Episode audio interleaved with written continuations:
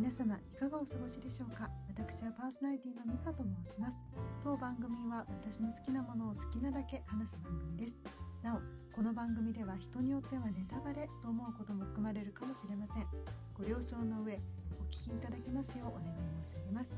今回は昨年2020年7月収録のポッドキャスト番組「奥地の声」千早さんと一緒に吉田明美先生の名作漫画「バナナフィッシュ」についてネタバレありで語り合った回を配信いたします。昨年7月収録なのですがその後当番組は何度か休止をさせていただきました。また私の編集が終わらなかったため千早さんにご相談をさせていただきまして今日まで配信が遅れていたものとなっております。茶屋さんお待たせしてしまい申し訳ございませんでした。ご相談をさせていただいた際に快くあのお待ちいただけるというお返事をいただきまして大変ありがとうございました。このこれから流れますネタバレありのバナナフィッシュ会とてもとても楽しい回となっております。どうぞ皆様お楽しみに。皆様いかがお過ごしですか？ミカラジオの時間です。私はパーソナリティのミカと申します。当番組は私の好きなものを好きなだけ話す番組です。なおこの番組では人によってはネタバレと思うことも含まれるかもしれません。ご了承の上お聞きいただけますようお願い申し上げます。本日はなんとスペシャルゲストさんをお招きしました。以前ボーイミーツマリアのコラボ会でもお世話になりました。チームマリアのクリスタルボイスといえば、あの方です。ポッドキャスト番組、奥地の声のアシスタントをされていらっしゃいます、千早さんです。千早さん、どうぞよろしくお願いいたします。よろしくお願いします。千早です。千早さんだ。というわけで、今回は、千早さんをお迎えして、吉田明美先生の名作、バナナフィッシュのネタバレありの感想会をお送りします。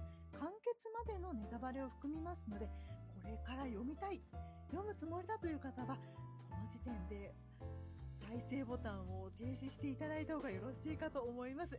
それでは行きましょう。千早さん、今日はもうどうぞよろしくお願いいたします。はい、よろしくお願いします。バナナフィッシュのあらすじの方を紹介させていただきます。はい、ご存知の方も多いかと思いますが1985年から連載がされていて1994年までされていたものです。あらすじなんですが1985年ストリートキッズのボスアッシュはニューヨークのロウアーイーストサイドで胸を撃たれて瀕死の男から薬物サンプルを受け取った。男はバナナフィッシュに会えと言い残して息を引き取る。ベトナム戦争で出征した際麻薬にやられて正気を失ったままの兄グリフィンの面倒を見ていた。々つぶやくバナナフィッシュと同じ言葉を聞き興味を抱いた。殺された男を追っていたのは暗黒界のボスリノ・ゴルツネ。アッシュは男と最後に接触した者としてリノに疑われる。雑誌の取材でアッシュと出会ったカメラマン女子のエイジも巻き込んで事件は思わぬ展開を見せというのが物語のあらすじでございます。でですねで千早さんが以前ツイッターか何かで、あの、はい、私を構成する漫画みたいなものの中でですね、確かバナナフィッシュを選ばれていた気がしまして、あの、よく覚えてます。そうですよね。はい。そうなんですよ。それをお見かけして、まさか？まさか千早さんと思いまして、これはどうしてもお呼びしたいと思いまして、今回ゲストに来ていただきました。はい。ですね、はい、私まずはそもそもどういう経緯でバナナフィッシュを読んだのか出会いというものを千早さんにお伺いしたいんですが、はい、どんな出会いで読まれたんですか？ああれはですね、うん、大学生の時に友達が教えてくれたんですね。うんうん。あの、絵柄がすごいハードボイルドなんですけれども、好きな話だよって言って貸してくれたんです。うん、で、当時は単行本が全部揃って1年ちょっとぐらい経った頃だったので、あの、友達が実家は岡山で愛知の大学まで全巻持ってきていて、びっくりしたのを覚えています。それもうお友達も大好きだから、大好きだから持ってきてたってことですよね。そうなんです。もうこれと一緒に嫁に行くんだって。言ってました。でも読ん読んだ後の、ね、我々、我々と言っていいのかわかんないですけど、はい、にとってはもう、なるほどって思いますね。まさしくですよね。実を言いますと、私もですね、はい、友人から学生時代に文庫版が出てて、えー、借りまして、はい。で、ちょ、もう、で先ほど、ジャイさんもは、ね、ちょっとかなりハードボイルドなっていうお話もされたんですけど、もう、絵もそうだし、展開もかなり、うん、なんていうか、多くの、その当時あった多くの少女漫画とはもう全く違っていて、はい、はい。びっくりしちゃって、はい。ちなみにその読み終わった後ってどうなりましたか？私も呆然としちゃったんですけど何も手に手手につかなくなっちゃったんですが。わかります。だってあのラストでしょ？そうそうなんですよ。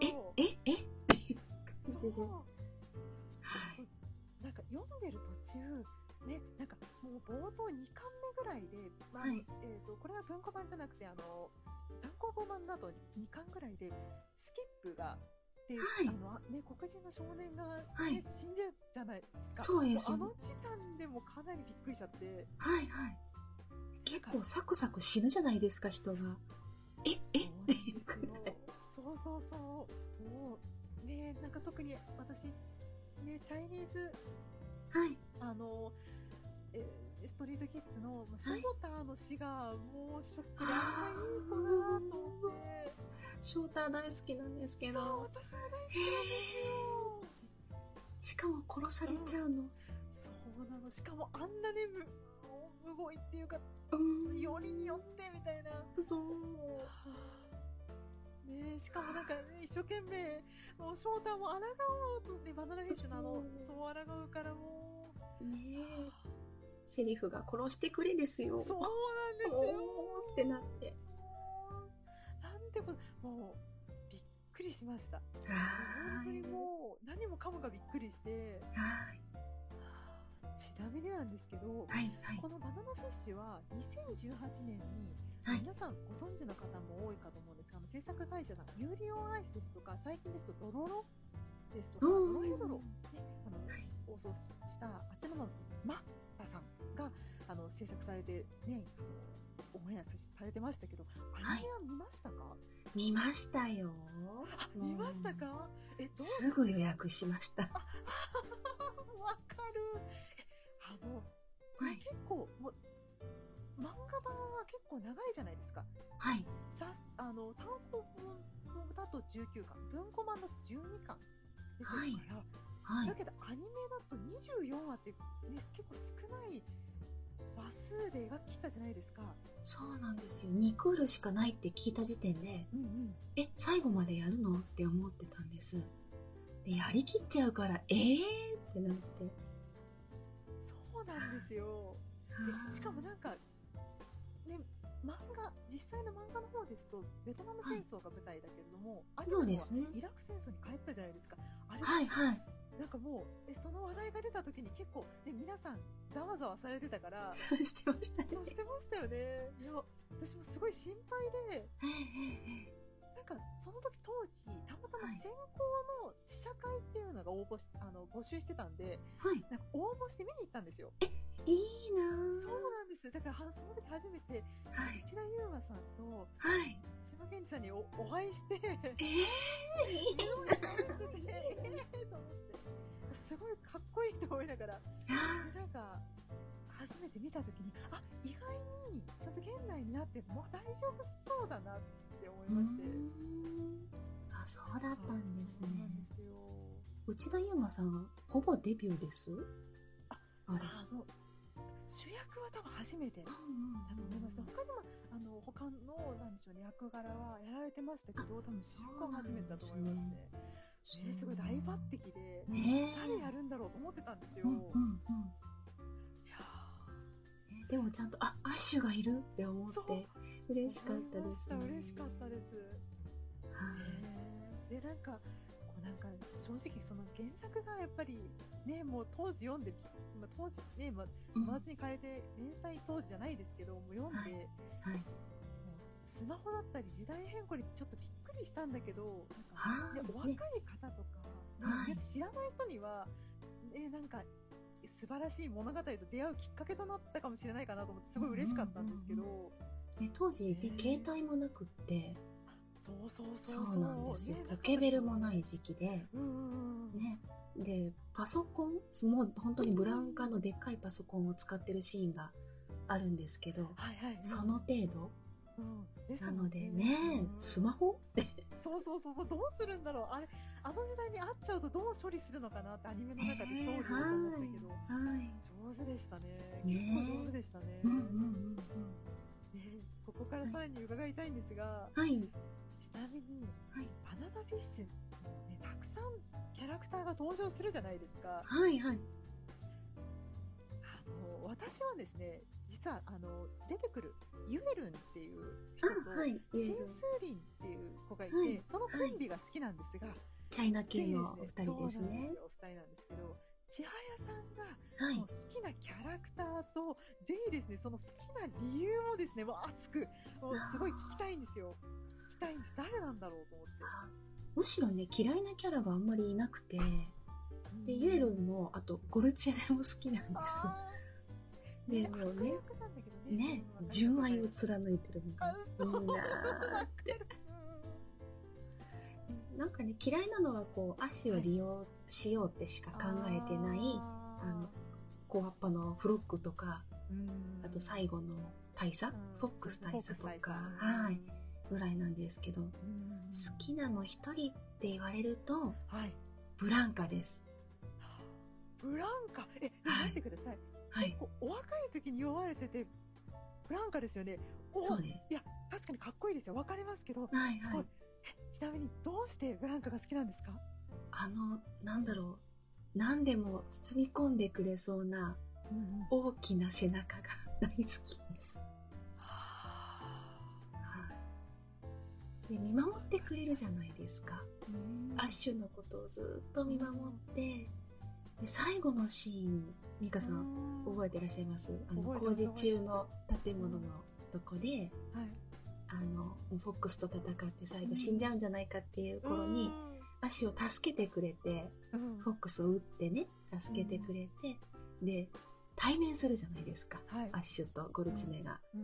そこを、ブランカはずっと見守ってるんですよね、実はね。そうですね。遠くから見てて、うん、で、最後アッシュに助けてくれよって言われた時に、うん、まあ彼もね、いろいろあっただろうからね、みたいなセリフがあって、ゴルチナのことも見守ってくれてる。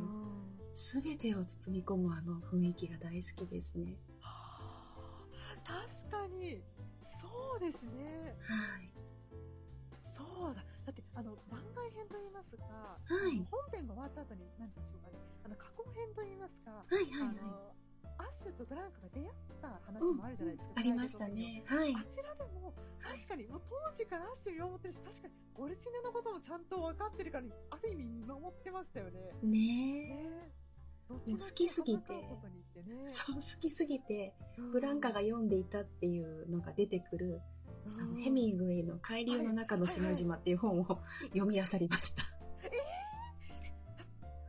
ヘミングウェイですよね。え、ちょっと待ってください。ヘミングすごい。さすが。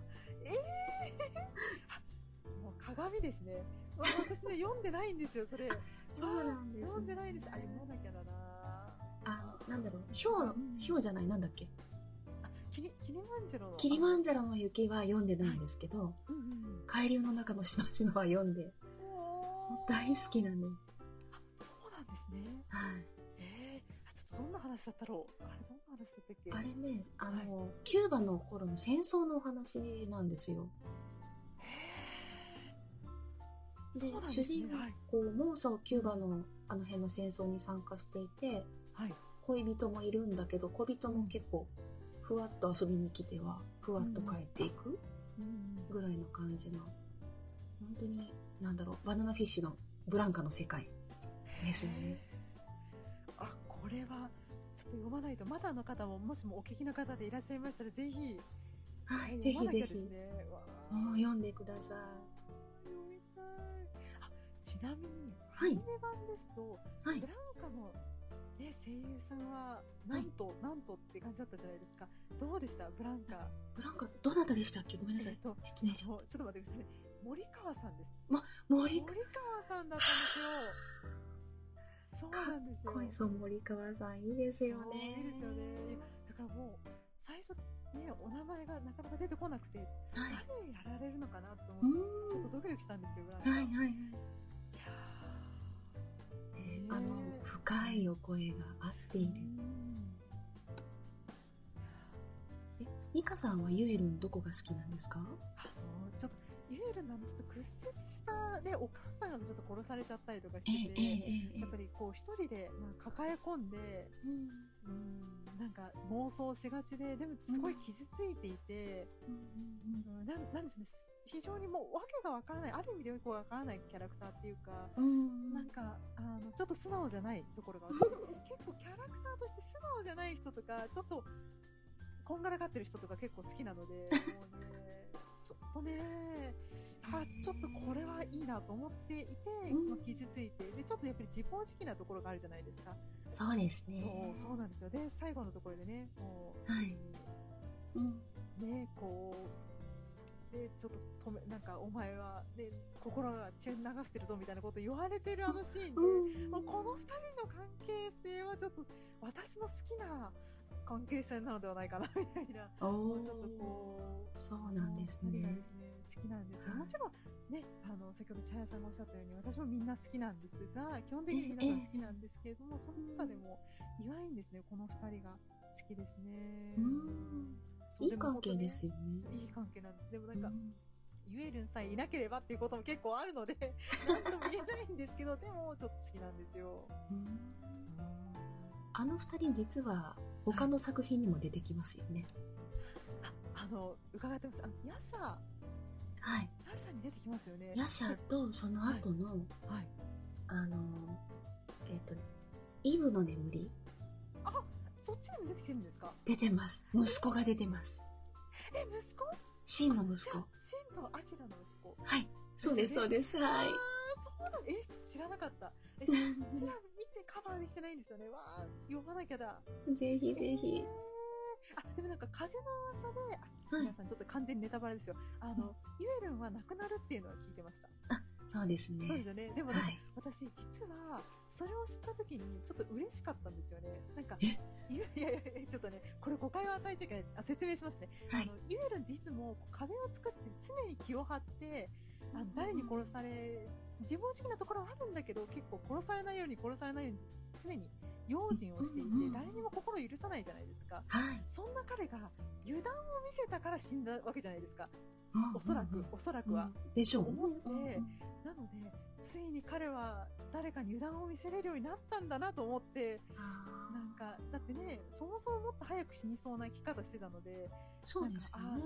意外に長生きできたのかなと思って、私はユエルのファンながら あの、まあ、ある意味で幸せになれたのかなと思いつつ、いたんですよ。あ、そっち読んでないんだよなえー、えー、ちょっと待ってください。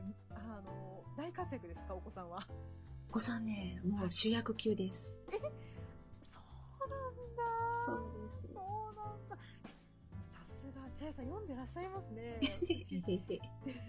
もう全然、あの、吉田明美さん先生作品ですと、はい、あの、狐の嫁入りああと、カリフォルニア物語ですか？あっち読んでるんですけれども。古い方ですね。古い方を読んでるんですけど、ああ、そっかそっか。私、桜の園しか読んでないですね、古いの。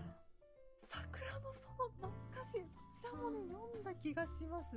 うん、うん、ああ、そっかそっか。ええー、えー、ぜひぜひ。ユエルンが油断して死んじゃったってことは、はい、殺された？のは、じゃないんですかね。そう、アッシュと一緒なんですね。あ、そうですね。ね。あ、そうですね。本当だ。あ、いやさすが、茶屋さん。さすがもうナイスツッコミですよ。そうですよ。さすが太陽と月ですよ。本当ですね。一緒の詩っていうか、ね、多分ですけどね。全然違う人なんだけど、そこはね、うん、あー、本当だ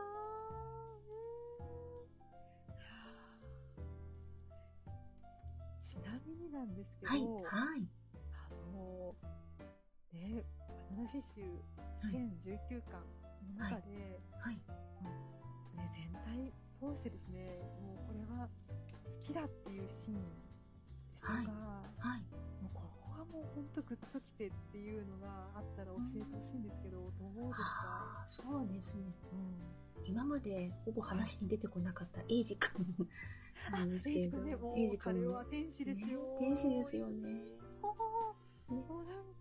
ね、アッシュと絡んでるシーンはい。がね、いっぱいあるんですけど、はい。そのシーンだけはアッシュの目が和んでて、うん絵だけど和んでるのがわかるよっていうぐらい和んでて好きでしたね。だってあんだけうんいろんな人に触られたらパシって、ねうん、拒否するアッシュが、はい。エイジに抱きしめられたらふーって力が抜ける。うんねアッシュが年齢相応になるっていう感じがすっごい好きです。好きです。あの、なんでしょう。ハロウィンのエピソードとかもいいですよはいね。ね可愛いですよかぼちゃのね、そかぼちゃが嫌いな原因がう。うんハロウィン。そうそうそうそう。かぼちゃかぶったままね、走り回っちゃってみたいなうね。ん、そうそう。自分の姿に驚いて嫌いになったうん。そうそうそう。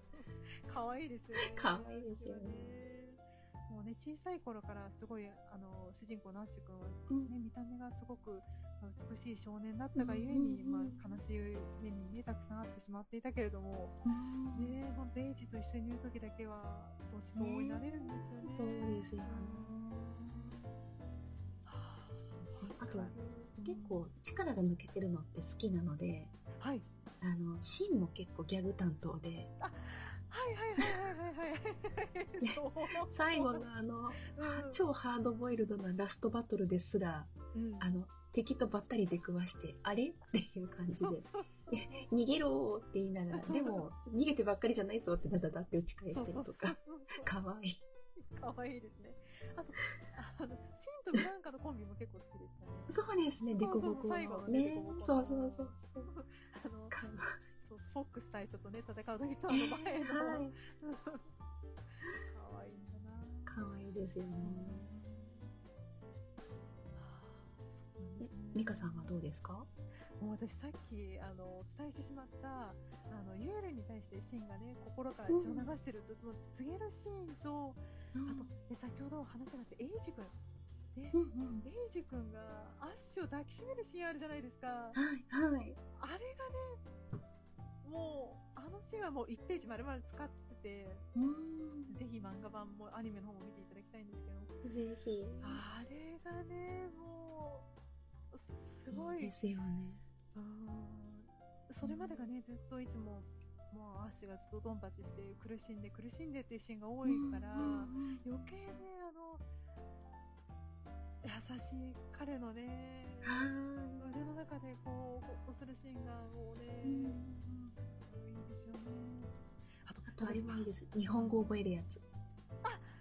そうですね。そうだ。え、何覚えましたっけ？あの、なんだっけ？うんイベさんに教えてもらって、ぼちぼちで教えてもらったり。あと、うんエイジの出身地が出雲なんですけど、間違えてギズモって言って、それはグレムリンだよって突っ込まれてるとことか、うん可愛いですよね。可愛いですよね。あと、あれあれ。はい八重さん、あの、納豆を食べるシーンが 私結構好きなんですよね。そう、納豆食べて、なんかくちゃくちゃ食べながら、もうなんでこんなものみたいな、あのシーンがすごい可愛くて、可愛いですよね。うん。なんか、エイジと一緒にブーとか言ってね、もううんめちゃくちゃ可愛い。結構根に持ってましたしね、後でそう、根に持。ってました、根に持ってました。納豆を食べる日本人に言われたくないみたいそうそう、そうでした、そうでした。うんあと、あの、ね、番外編、こちら、本編ね、よりと同じですね、もう番外編も素晴らしくてというな。話に行きたいんですが、そろそろですね、お時間が参りましたので、はい。こちら、前編はここまでということで、後編もですね、千早さんにお付き合いいただきまして、ますますバナナフィッシュの魅力を語りたいと思います。それではですね、まず、え前編のエンディングにいます。当番組はですね、あの、ご意見、ご感想、私にお勧めしたい BL などなど、ミカラジオのツイッター宛てや、ハッシュタグ、ミカラジオ。ミカラジオはすべてひらがなです。また、ついにですね、ミカラジオのメールアドレスができました。i.mika.radio アットマーク gmail.com 繰り返します。i.mika.radio.gmail.com です。匿名希望の方は番組の概要欄のマシュマロの URL から送ってください。どしどしお待ちしております。ここまでお聞きいただきありがとうございます。後編もぜひ聞いてください。それではごきげんよう。